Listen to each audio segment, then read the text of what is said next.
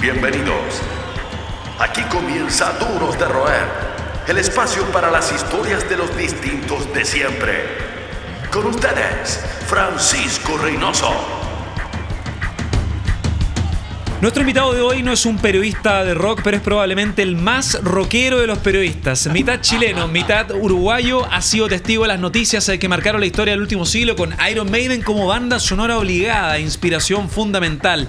Motoquero, seguidor de Nacional de Montevideo y amante del mundo submarino, entre otras múltiples dimensiones, se ha transformado en un referente sin renunciar a sus raíces, en un Chile cada vez más parecido al Bagdad que lo hizo conocido para todos nosotros. Es un agrado de presentar a nuestro distinto de siempre de hoy, el señor Rafael Cavada, un viajero en nuestra historia, un duro de roer. Querido Rafa, compañero de radio, de andanzas, bienvenido a Duros de Roer, gracias por estar acá.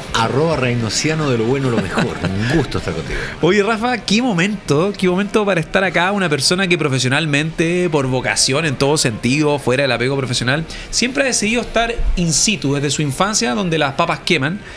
Y vaya que han pasado cosas con el estallido social de Chile. Esta entrevista no solo habla de tu percepción sociopolítica, que la has analizado en distintas plataformas, en la misma radio que coincidimos. Vamos a hablar de la música que te formó, de los estímulos de la vida que forjaron tu carácter. Pero es imposible como prescindir de tu visión, de tu diagnóstico general con todo el estallido social que ya acumula varias semanas y tiene a Chile sumergido en un importante análisis, como un análisis introspectivo, sí, claro, de cómo ha evolucionado el país. Y tú has visto in situ en varias ocasiones qué es lo que ha pasado. ¿Qué es lo que has visto, Rafa? ¿Cuál es tu diagnóstico ya con el tiempo que ha transcurrido, ¿no?, en este estallido social? Esto es un cliché, pero un eslogan, pero Chile despertó, digamos. Este país estaba anestesiado, se había narcotizado a punta de artículos de consumo, ¿no?, y de vanas esperanzas y de discursos también bastante vanos. Y un día, cuando se había derramado suficiente benzina en el suelo, una chispa tocó el combustible y se incendió y era inevitable. Y habían tantos síntomas que no supimos leer en su magnitud correcta. O sea, ¿cuánto hace que al presidente del Tribunal Constitucional le sacaron la cresta en la calle?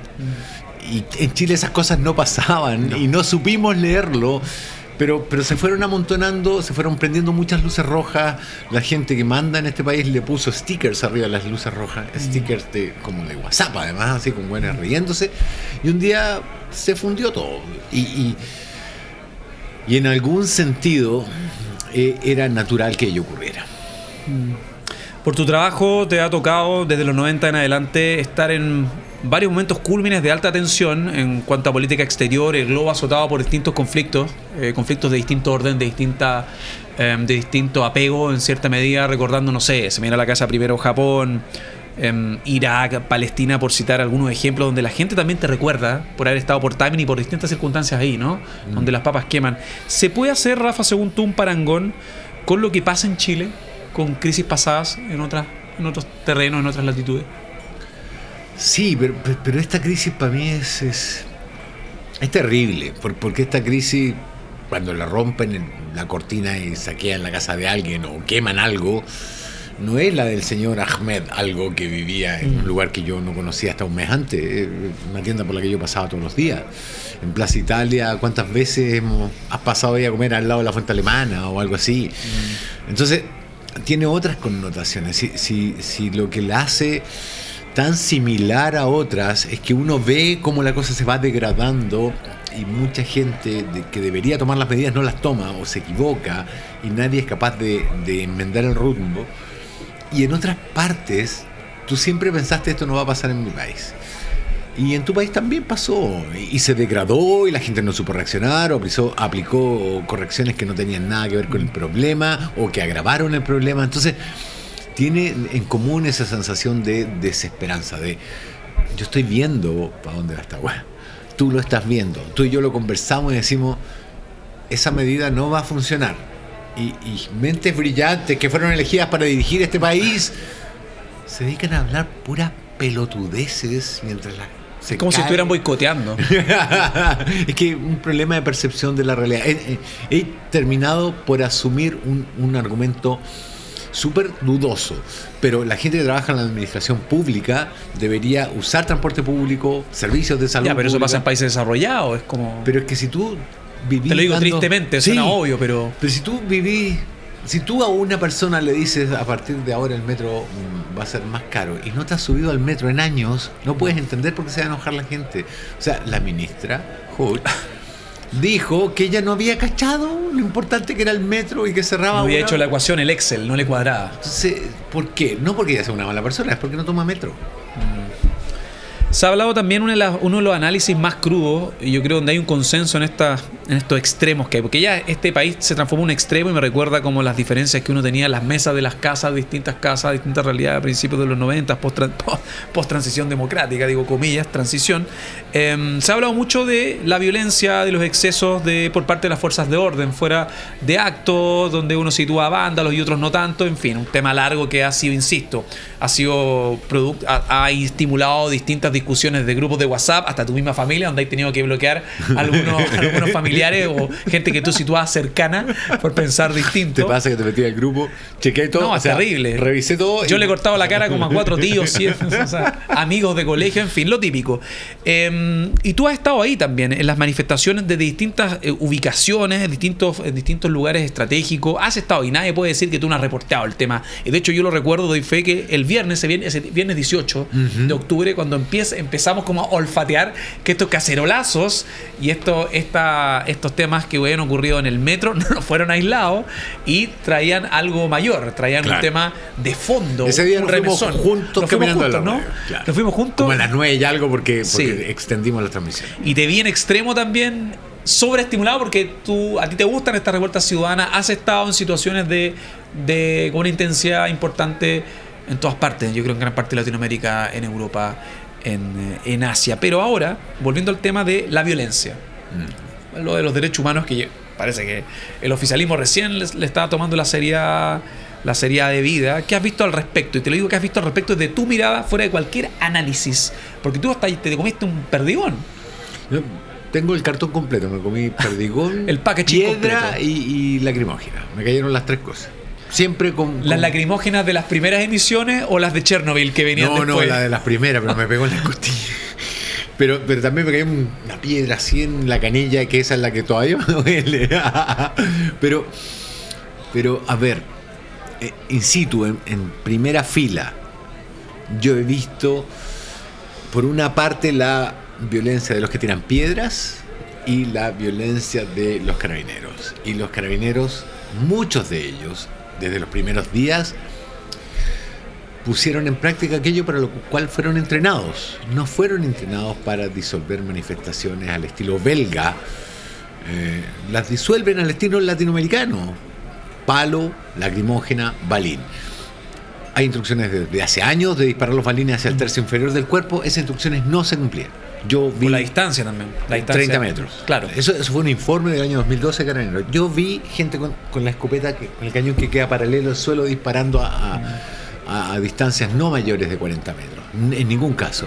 Menos de 30 metros, de hecho. Entonces, eso habla de...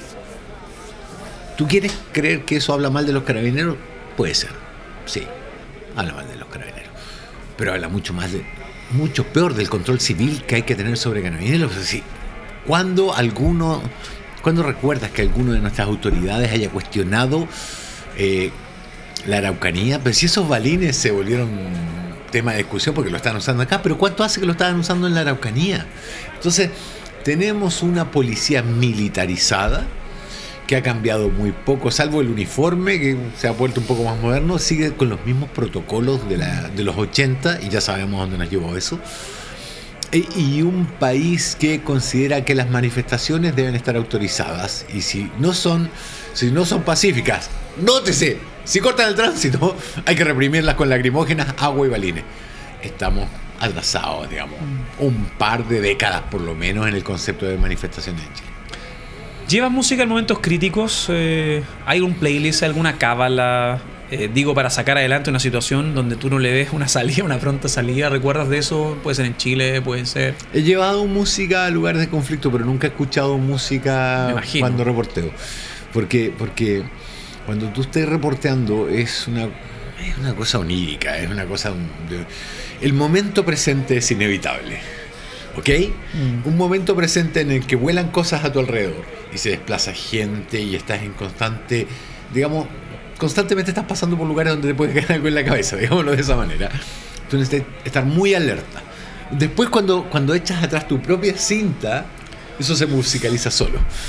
Pero la hora de matizar después de un... Claro, y después cuando te sentás en la noche y dices, wow, ¿qué vi hoy? Y ahí escuché música, y a mí, en mi caso particular, me quedan grabados como retazos de imágenes con música.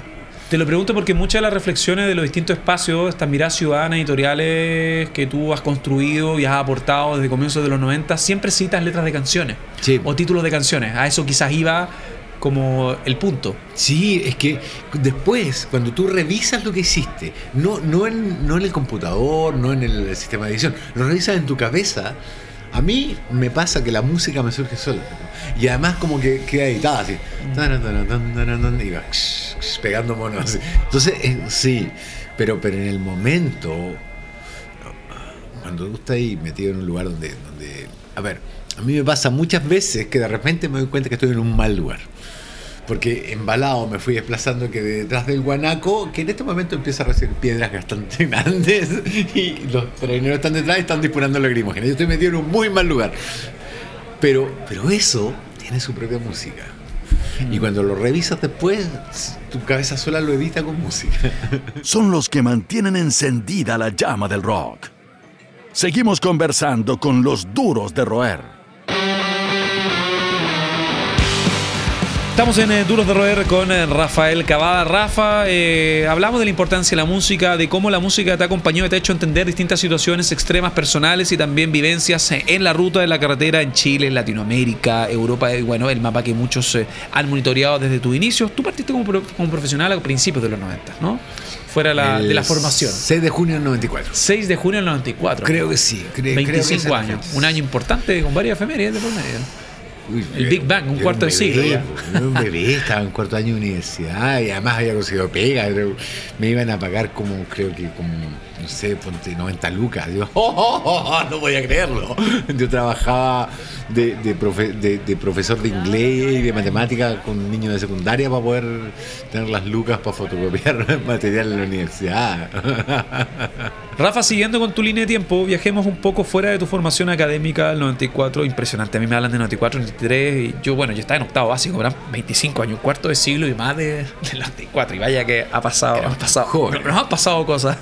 Sabemos que la música es súper importante y lo tengo claro desde que te conozco. Nos conocemos nosotros hace una década desde tu llegada a la radio. Y dentro de esa pasión de donde está la música, donde está la política exterior, esta dinámica internacional para entender las realidades, donde hay muchos puntos en común en el globo, está la música. Y dentro de la música, acá yo creo que hay una coordenada ineludible que te ha acompañado en tu vida, que es la militancia, no política, sino hacia Iron Maiden, que igual el rock es un espíritu político, ¿no? Hay un arraigo ahí. ¿Cómo toma forma este amor incondicional? A ver, yo era un niño y escuchaba en Uruguay una cosa rara de música que casi no recuerdo, digamos. Y música de aquellas épocas, del final de los 70, Palito Ortega, cosas así. ¿Qué fue tu primer dealer musical, por ejemplo? Espérate. Todo cambia un día que yo escucho a The Wall, de Pink Floyd. Eso quizás antes había tenido Last Time to London de Electric Light Orchestra, como una aproximación a lo británico o a lo anglo. Pero un día escucho The Wall y es como ¡pam! Las cosas cambian. Y después hemos de dar un salto hasta que yo llego a Chile, plena dictadura, el Liceo Alexander Fleming, ahí en Tomás Moro con Fleming, y como gran concesión, el inspector general, ese señor que un día dejó entrar a la CNI a mi colegio, a mi liceo, nos permite poner música y alguien en la tarde pone The Number of the Beast. Y yo venía caminando y me acuerdo que haber parado a escuchar ese, tengo que saber qué está cantando ese tipo. Y lo hice a la escuela antigua, me conseguí el disco, lo traduje, me lo aprendí de memoria, hice todas esas cosas que uno hacía cuando no existía internet. Y no paré más. De ahí fue Rush, Judas, fue también mucho sinfónico. En algún momento escuchaba mucho rock sinfónico, como cuando vino King Crimson este año. Me quería morir, además porque no tenía entrada hasta última hora. Te la conseguiste, sí, un gran regalo de Diego, muchas gracias, compadre. El mundo se dividió, pero yo creo, y leí hace poco un artículo del Nuevo Orden Mundial que habla de cómo el heavy metal es una música de outsiders, y me hizo mucho clic. Yo venía de Uruguay, país que ya entendía bastante bien, a un país que no entendía nada. Venía de una ciudad que en verano tenía 5.000 habitantes y en invierno ponte 50.000, a una ciudad que tenía 25.000 hueones en la cuadra donde yo vivo. Pasé de ser un cabro semi-rural, digamos, a estar en la metrópoli más grande de este lado de la cordillera. Para mí era una cosa rarísima. Y además a no entender ningún código. Entonces el metal cayó en el recipiente perfecto. Yo era un outsider. Lo había sido también en Uruguay por otras razones, pero ya me había adoptado y llegué acá y eso hizo que todo fuera diferente, hasta el día que la Iglesia Católica, en connivencia con las autoridades de la Concertación para los Partidos de la Democracia... Gracias, Belisario Velasco. Y et al, Belisario Velasco. ¿Quién más estuvo? ¿Qué Dream Team teníamos? Pero era una cosa fabulosa. Muy liberal todo. Sí, ¿no? El cura Medina... Javier Prado Aranguis, Carlos Bombal, me acuerdo de todo. Si yo hice mi tesis en ese trabajo. Me lo contaste. Y el día que prohíben a Maiden es un... ¿Qué papelón fue ese? Sí, pero también, mirándolo retrospectivamente, fue el balazo en el pie más grande que yo haya visto en la vida. Maiden viene y llena estadios porque los que nos lo prohibieron no lo olvidamos. Es más, no nos olvidamos que la democracia era para todos menos para los chascones culeados esos que estaban en la calle puro cantando weas. Entonces, perdón por mi vocabulario. Por favor. Pero... entonces hay una revancha cada vez que vienen. Y esa revancha se repite. Yo creo que la misma banda lo tiene claro también. Sí, y los fanáticos también. Y vamos y tratamos de expandir el fenómeno para que nunca se olviden de que nos hicieron trampa y ganaron esa vez, pero ganaron esa batalla y perdieron la guerra. Y se los vamos a recordar cada vez que podamos. Porque no, hay cosas que no se perdonan. Listo. Tu tesis fue sobre Iron Maiden. Iron Maiden te acompañaba en distintos motivos, en distintos momentos, motivos digo como celebraciones y bueno, evasiones. Uno a veces usa la música como una vía escape, si la música te acompaña en todo. Pero en todo. ¿Te cura la depresión? No, nada. O te lleva por el camino de la depresión. Yo al final, yo me acuerdo, pagué una millonada con un psicoanalista y al final escuché un disco, una botella de vodka, estábamos curados. Curados en todo sentido. Pero puta que me demoré 2 años en entenderlo, pero es lo importante de la música, como que te revela realidades que uno veía un poco nubladas, pero... Yo quería detenerme, no en las crisis personales, que podríamos hacer 4 duros de roer conversando nuestros problemas o los errores que uno ha cometido en la vida, pero me gustaría saber si tú has hecho una locura real, porque para muchos una locura ir a Japón en cierto... aunque uno tenga una vocación, hay periodistas que evitan como salir de su zona, o sea, tratan de no salir de su zona de confort en todo sentido. Pero tú con la música has cometido alguna locura que recuerdes, porque cuando uno sobre todo es chico, comete... cruza la línea de la cordura en cierta manera. Sí, yo me fui a Uruguay en moto, solo, onda busco mi destino. Y a mitad de mes tocaba Maiden en Chile, yo me vine en avión a ver el recital y me volví el día siguiente. ¿Qué año fue ese? ¿Cuál de todos los Maiden? El 2001, el verano del 2001. Claro, yo me fui el año 2000, pasé el año nuevo. Y en el verano me devolví en avión a ver a escuchar el primer show de Maiden con Bruce Dickinson en Chile. Claro. Y al día siguiente tomé otro avión y me volví a Uruguay a seguir mis vacaciones. Y probablemente ese es uno de los viajes más delirantes que yo he hecho en mi vida. Me fui en moto y me pasó cualquier cantidad de cosas, desde que se me partiera una pieza en la mitad de Argentina, repararla a oscuras y dormir en la carretera al lado de mi moto con el casco puesto porque hacía frío en abril, pues la tuve que ir a buscar después. A la moto le entró agua, una tormenta de esas que te juntan un metro de agua en la calle azotó Uruguay y Argentina, y en la bomba de bencina donde yo eché bencina le había entrado agua al estanque, y como el agua es más pesada que la bencina, fue lo primero que entró por la cañería hasta el estanque mi moto, y tuve que desarmar la moto en medio de la carretera bajo la lluvia. Bueno, Neil Peart de Rush estaría orgulloso de ti. Fue en todos los sentidos un viaje increíble, maravilloso. Llegué acá. En aquella época teníamos dos controles fronterizos, uno argentino y otro acá, y entre los dos se rompió la red que traía mi mochila y se desparramaron mis documentos por el camino. Tuve que devolverme otra vez de noche con una linterna buscando, con la última luz, con la linterna no, con la luz del foco delantero de la moto, buscando dónde estaba mi mochila al lado de la carretera, y por suerte no se había caído por alguno de los numerosos suerte. Claro, caídas que hay. ¿Trabajaste? No, fue un viaje entretenidísimo. 25 años de periodismo, 25 años de ediciones domésticas y no tanto, 25 años de echarle la foca a los jefes cuando no estás de acuerdo con una decisión, 25 años también de llevar tu carrera bajo tus propios términos, que eso también es difícil en un medio tan poco amigable para los no yes sir, ¿no? En esto desde el 94 en adelante. Y quería corroborar algo, porque tú has realizado varias entrevistas importantes, varias entrevistas con protagonistas de distintos rubros, también políticos, prominencias públicas, pero cada vez que te consultan, entiendo, y es lo interesante de este programa, corroborarlo, porque uno actualiza también sus percepciones, sus retrospectivas. ¿La entrevista número 1 para ti sigue siendo la de Bruce Dickinson? Sí, claro. ¿Cuándo entrevistaste a Bruce Dickinson? ¿Esto fue cuando vino solista? Cuando vino solista. Ah, en los 90. ¿Puede ser? Caso, ya, perfecto. Sido. Primer show de Bruce Dickinson. Sí. Cuéntame cómo fue eso, porque ¿cómo idealizáis también conocer a tu ídolo en esa época? O sea, a mí me tocó, por suerte, poder entrevistar. De hecho, yo siempre pensé que podría seguir una línea musical. TVN se encargó de dejarme en claro que eso no existía. En TVN de los 90, ¿no? Pero el día que venía... A ver, Bruce Dickinson a Chile, todavía estaba reciente en la memoria lo de la prohibición de Maiden. Sí. La periodista era la Jimena Planilla, que hoy día debe ser como su editora general en TVN o algo así. Y yo le digo, Jimena, ¿puedo ir contigo? Yo era un weón que llevaba 3 meses en el canal, no creo haber llevado más tiempo que ese, digamos. Le digo, ¿puedo ir contigo? Me dice, ¿tú lo cacháis? Le digo, obvio. Sí. Algo. ¿Tú cacháis de Maiden? Le digo, básicamente todo lo que hay que saber de Maiden yo lo sé, digamos, hice mi memoria en el caso de Maiden. Y la Jime, que yo nunca le voy a terminar de agradecer, me pasa el micrófono, el cable, bueno, porque nos encontramos. Sí, claro. Me dice, yo te doy 2 preguntas o 3 preguntas que van a estar para la nota y el resto encargado. Entonces yo, con el aval de TVN, tenía 25 minutos para hacer una entrevista a mi pinta. Que no deja de ser. Ahora, o sea, 25 minutos.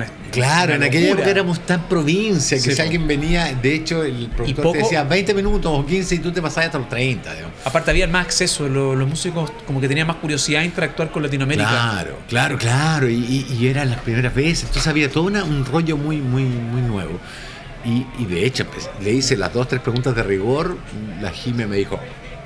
Y yo ahí seguí, empecé a hablar de sus libros, de la experiencia en el esgrima, que en la esgrima, en los aviones, teníamos mucho tema con los aviones. ¿Verdad? Y en algún momento el tipo me está hablando y yo lo miro, y de todas las preguntas que me había aprendido de memoria, que eran muchas, no me acordé de ninguna más. Y le digo así como, perdón, este es un momento muy especial para mí, yo traía muchas preguntas aprendidas, pero se me olvidaron todas. Y vos me hace así como, you're doing a great job. Estás haciendo un buen trabajo, así como... Ah. La hueá poco viril, me la retira así. Y de ahí seguí conversando con el tipo... Nada mejor que humanizar a tu ídolo. Claro, porque cuando tú te acercas mucho a tus ídolos, tienes que tener cuidado, te podrías sorprender con lo que te encuentras. Te puede decepcionar también. Claro, mucho. O sea, por ejemplo, habiendo conocido más a Gene Simmons, yo he dicho... ¿Qué tipo que me cayó tan bien en alguna época? Digamos, puede ser estas cosas tan brutales como las que dice Simmons, ¿caché? Pero Dickinson, de hecho, hablar de literatura, de historia, de religión, de filosofía, que fueron temas que salieron ahí, fue súper grato en todo sentido. Y creo que él nunca ha vuelto a tener esa planteamiento, porque ahora vienen y tiene 50 periodistas que lo estamos esperando y todos quieren. No, un culo ahora. Claro, entonces ahora tú lo digo, con mucha propiedad. Y probablemente él no, si yo le tendría que mostrarle los tatuajes que le mostré aquella vez para que vos supiera que soy yo, y no creo que se acordara. Pero esa entrevista fue grande, fue notable. Y yo he entrevistado a muchos tipos que vi en la tele, cuando empezaba a trabajar, me llegaba la imagen de Saeb Erekat y lo entrevisté. Y me pasó con mucha gente, pero Dickinson pasó incólume por ese proceso. Volviendo a momentos históricos, que ese también es uno, está el top 1 de tu vida, de tu historia, porque qué cosa más coherente que entrevistar a tu ídolo musical en plena formación periodística, porque uno al final, cuando fuera la práctica, los primeros meses de trabajo, como que van alineando el camino, en cierta medida. Hay uno en particular que probablemente la mayoría de la gente que te sigue, incluso los más nuevos lo ven al googleado, todavía está el video en YouTube, que es tú arriba de un tanque en Bagdad. Pensé que hablar de Nico McRin dentro de la casa de muñecas Belchera. Que eso también lo tenéis que contar después. Pero yo creo que lo más pop, si es que hay un top 5 del Rafa Cavada de cultura pop, tu resumen es tú arriba de un tanque en Bagdad, en el momento en que la estatua de Saddam Hussein está siendo derribada. Y para mí no hay una postal más rockera, quizás más de rock, que ese momento, que para muchos es como el punto culmine de una actitud también, de un estilo reporteo que tú en cierta medida con grandes profesores consolidaste con una mirada propia. ¿Qué recuerdas de ese momento? En todo sentido, porque debe haber sido una adrenalina. Ese fue un momento de mierda.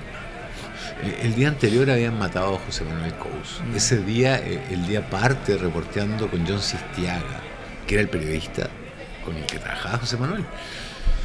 Y salimos juntos, salimos todos divididos. El Chago salió con Alejandro Leal, Chago de Santiago. Para contarle a la gente que no está al tanto, igual sería interesante ver los roles también, ¿no? Camarógrafo. Alejandro Leal y Santiago Pavlovich y yo trabajábamos juntos, pero era un camarógrafo y dos periodistas. Entonces yo también tenía cámara y grababa algunas cosas para apoyarme, básicamente. El pobre Alejandro trabajaba todo el día. Hacía cámara con los dos y después editaba con alguno de nosotros mientras el otro editaba solo. O sea, eran jornadas muy largas. Pero Jon Sistiaga era periodista de Telecinco España y José Manuel Couso era su camarógrafo. José Manuel murió por un disparo de un tanque, un Abrams, al hotel donde estábamos. Yo estaba en la habitación de arriba de él. Yo lo saqué de la habitación. Y él murió esa tarde, 2, 3, 4 horas después de varias intervenciones quirúrgicas, después que le amputaron la pierna, después que le transfundieron 4,5 litros de sangre y no pudieron salvarlo. Entonces, el día siguiente fue un día muy penoso para todos, pero días donde había noticias y teníamos que salir a la calle igual. Y ese día yo me acuerdo haberme desparramado por Bagdad junto con otros periodistas tratando de ver por dónde entraban las columnas gringas y después haber caminado hacia un tanque que te apuntaba, viejo, y tú con un pañuelo blanco en la mano, el tissue, digamos, con Jon Sistiaga caminando delante mío. Entonces, cuando ocurre todo esto ya estábamos todos muy, muy pasados de rosca, súper golpeados, muy, muy, claro, mal anímicamente. Y en ese momento, cuando van a botar la estatua, yo me subo por una... A ver, yo tengo una cámara. Yo no soy un camarógrafo, son dos cosas diferentes. Yo aprendí a usar rudimentariamente mi cámara, pero miré y dije, ese es el lugar donde puedo hacer la mejor toma de todas. Y me subí junto con otro lote de gente que subió a este tanque. Que era un símbolo también. Sí, de libertad, sí, porque además es un recuperador de vehículos, no es un tanque artillado propiamente tal. Y en algún momento un gringo se para y me dice, se bajan todos los buenos, se bajan todos porque le estaban sacando la ración de combate, tirándola, muy festivo lo que vi aquí. Y yo lo miro y le digo, lo único que estoy haciendo es grabar, lo único que quiero es grabar. Me dejas que me quede aquí, bien latinoamericano, esperé que se bajara todo haciéndome el gil. Y como buen latino... La calle latina. Claro. Y escurrido. Me mira, yo nunca olvidé que el tipo tenía los ojos blancos por los lentes y el resto de la cara negra. Había andado seguramente 10, 15 días por el desierto comiendo tierra todo el día y me mira y dice, los periodistas siempre tienen cigarro. A buen entendedor, pocas palabras, yo meto las manos en los bolsillos y yo siempre andaba con cigarros para mí. Yo fumaba mucho por esas días, pero además para ofrecer. ¿Sigue fumando mucho? Ya no fumo. ¿No? ¿En serio? No, lo dejé a principios del 2019. Lo dejé, no tenía idea, bro. Lo dejé definitivamente. Bien, felicitaciones. Cuando mi hija. En esos días mi hija había estado en Uruguay, no en Chile, idea, vino y yo le dije: no quiero que mi hija me sienta en la ciudad, nunca. Qué bien. No quiero que ella crea que el cigarrillo es algo normal, que fue algo que a mí me pasó. Mis papás fumaban delante mío, me hacían figuritas. No sé, en aquella época no sabía lo que era el cigarrillo. Claro, entonces, las consecuencias. Lo dejé. El mérito es de ella. Volvamos al tema del cigarro. Yo andaba con cigarros porque uno en esta zona siempre tenés que tener cigarros para ofrecer, para tener una caja y decir, no, quédatela, así como si fuera un gesto casado, cuando en realidad estás sobornando a alguien. Y le paso las tres cajas. Y el tipo las mete en el cigarro y dice, siéntate ahí. Las mete en el bolsillo. Y ahí yo, ni corto ni perezoso, le digo a Alejandro Leal, súbete. Por tres cajas de cigarro, por lo menos tiene que dejarnos a los dos, po. Y grabamos desde ahí, repartiéndonos como el mono. Alejandro era un profesional, él grabó las mejores imágenes. Yo grabé el apoyo. Y claro, lo que ocurre es que además, cuando eso está pasando, a mí me pasan un teléfono satelital, Santiago Pavlovich. Que Santiago me había dicho, súbete. Él me alentó a hacerlo, así, démosle el mérito a quien lo tiene. Y yo agarro el teléfono y empiezo a hacer el típico reporte telefónico, así, hola, ¿cómo están? Estamos aquí en Bagdad, en la plaza de Alfred Duz, donde en este momento un tanque norteamericano acaba de derribar la estatua de Saddam Hussein, y escucho del otro lado que me dicen, sí, te estamos viendo en todas las agencias internacionales, Rafa, en directo. Y uno no dimensiona también, porque ahora se registra todo, hay un cortoplacismo, tú dices algo y está en WhatsApp y una notificación. Sí, claro. ¿Por qué dijiste esto? ¿Cachai? Sobre todo cuando estáis en la tele. O... Pero en aquel momento yo no tenía dimensionabas idea. El... No, pues yo actué momento. Como la persona que estaba en un despacho telefónico con imágenes de apoyo. Lo que pasa es que en las imágenes de apoyo salía yo hablando por teléfono y salían otras cámaras grabando el momento, o sea, registrando y transmitiendo el momento. Y yo ahí levanto la vista y claro, veo amigos míos grabando, bueno, con los que había estado tomando cerveza 2 días antes y conversando sobre cuánto se iban a enamorar en llegar los gringos. Y esos tipos grababan y esa imagen salió directo a los camiones satelitales, que Chile no tenía ni camión ni plata para rentarlo, pero estos tipos sí, España, Italia, Portugal, todos esos periodistas, Nuno, Ferdinando, Carlos, todos ellos tenían camiones satelitales y estaban transmitiendo, y de esas señales se colgaba TVN. Entonces fue un golpe de realidad tremendo, digamos, y no sé si agradable. Más que un club, una familia. Sigues junto a los duros de roer. Continuamos con Rafael Cavada, un distinto de siempre en este Duros de Roer, hablando de la música, hablando también de situaciones al límite. Y quiero retomar lo segundo. Tú, Rafa, desde el 94, me quedo con esa postal del 94, que para mí fue un año también importante por distintas situaciones personales. Tú siempre has caminado, como se dice, por la cornisa, con situaciones al límite, reporteos varios, desobedeciendo y no tanto a tus superiores, a tus formadores, a tu círculo cercano que te decía, no vayas para allá, vale la pena. Dentro de todas esas situaciones en este cuarto de siglo, yo te quería preguntar si hay algún recuerdo que atesores con particular celo, por ejemplo, alguna situación que no repetirías bajo ningún motivo. Sí. Que hubieras evitado. Sí, hay muchas. Yo me peleé con muchos jefes defendiendo posturas y no sirvió para nada. Uh-huh. Yo creo que al final las cosas se decidieron siempre más o menos de la misma manera. Después de mucho pelear, yo mandaba toda la cresta y hacía todo como yo había querido o no, pero yo hoy día no pelearía. Yo me doy cuenta que peleé muchas cosas, las peleé sin ganarlas, me desgasté. Lo único que hice fue quedar amargado yo. Hoy día no peleo. O sea, si yo pudiera de verdad volver atrás en el tiempo, utilizaría más la frase sí, jefe, y haría lo que se me antojara. Pero no diría, no, vos tenés que tener en cuenta tal cosa. O sea, hay gente con la que no vale la pena discutir porque no quiere cambiar. Bueno, el recorrido del tiempo también tiene una perspectiva distinta. Es distinto a cuando uno tiene 24, 25 años, quiere comerse el mundo, quiere hacerlas todas. Sí, ahora, si me preguntas si yo hay algo que hubiera hecho diferente en mi vida, yo no lo sé. Pero a veces pienso, ¿debí venirme de Uruguay? Debí ir a Uruguay más seguido. Yo dejé a la mitad de mi vida allá cuando me vine, y cuando la retomé, esa mitad había cambiado bastante. Y no me arrepiento de nada, pero muchas veces pienso, dejé de ver a mis sobrinos mucho tiempo, dejé de ver a mi familia mucho tiempo. ¿Fue la decisión apropiada? ¿Qué te pasa cuando vuelves a Uruguay ahora? Ah, no, Uruguay es mi cubil. Yo en Uruguay estoy protegido de todo. De todo. O sea, yo llego y mis primos se juntan a hacer un asado. Son como 30 tipos. Son más que ya. Ah, claro, hay que asaltar la carnicería para pagar el asado. No, además mis padres viven allá. Sí. Mi señora es uruguaya, mi hija nació en Uruguay, es chilena y uruguaya. Pero además yo vivo en el lugar donde estudié en Uruguay, que en mi historia, para alguien que se ha cambiado más de 30 veces de casa, volver a un lugar donde estudiaste es un gran mérito. O sea, el lugar donde yo voy a Uruguay lo conozco. Tengo lugares de Chile donde viví que no volví a ver nunca.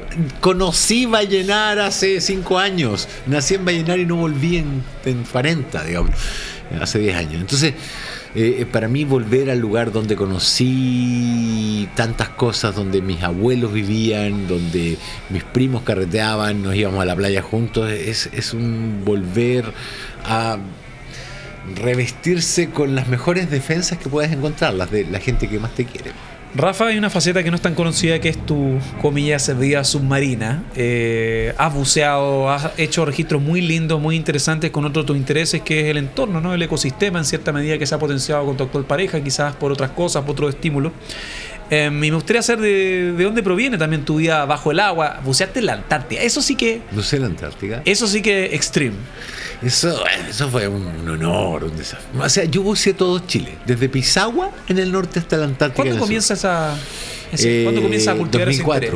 2004 se acerca Pato Polanco, productor de televisión y buzo, y me dice: ¿te gustaría que hiciéramos un documental sobre La Esmeralda? Me encantaría.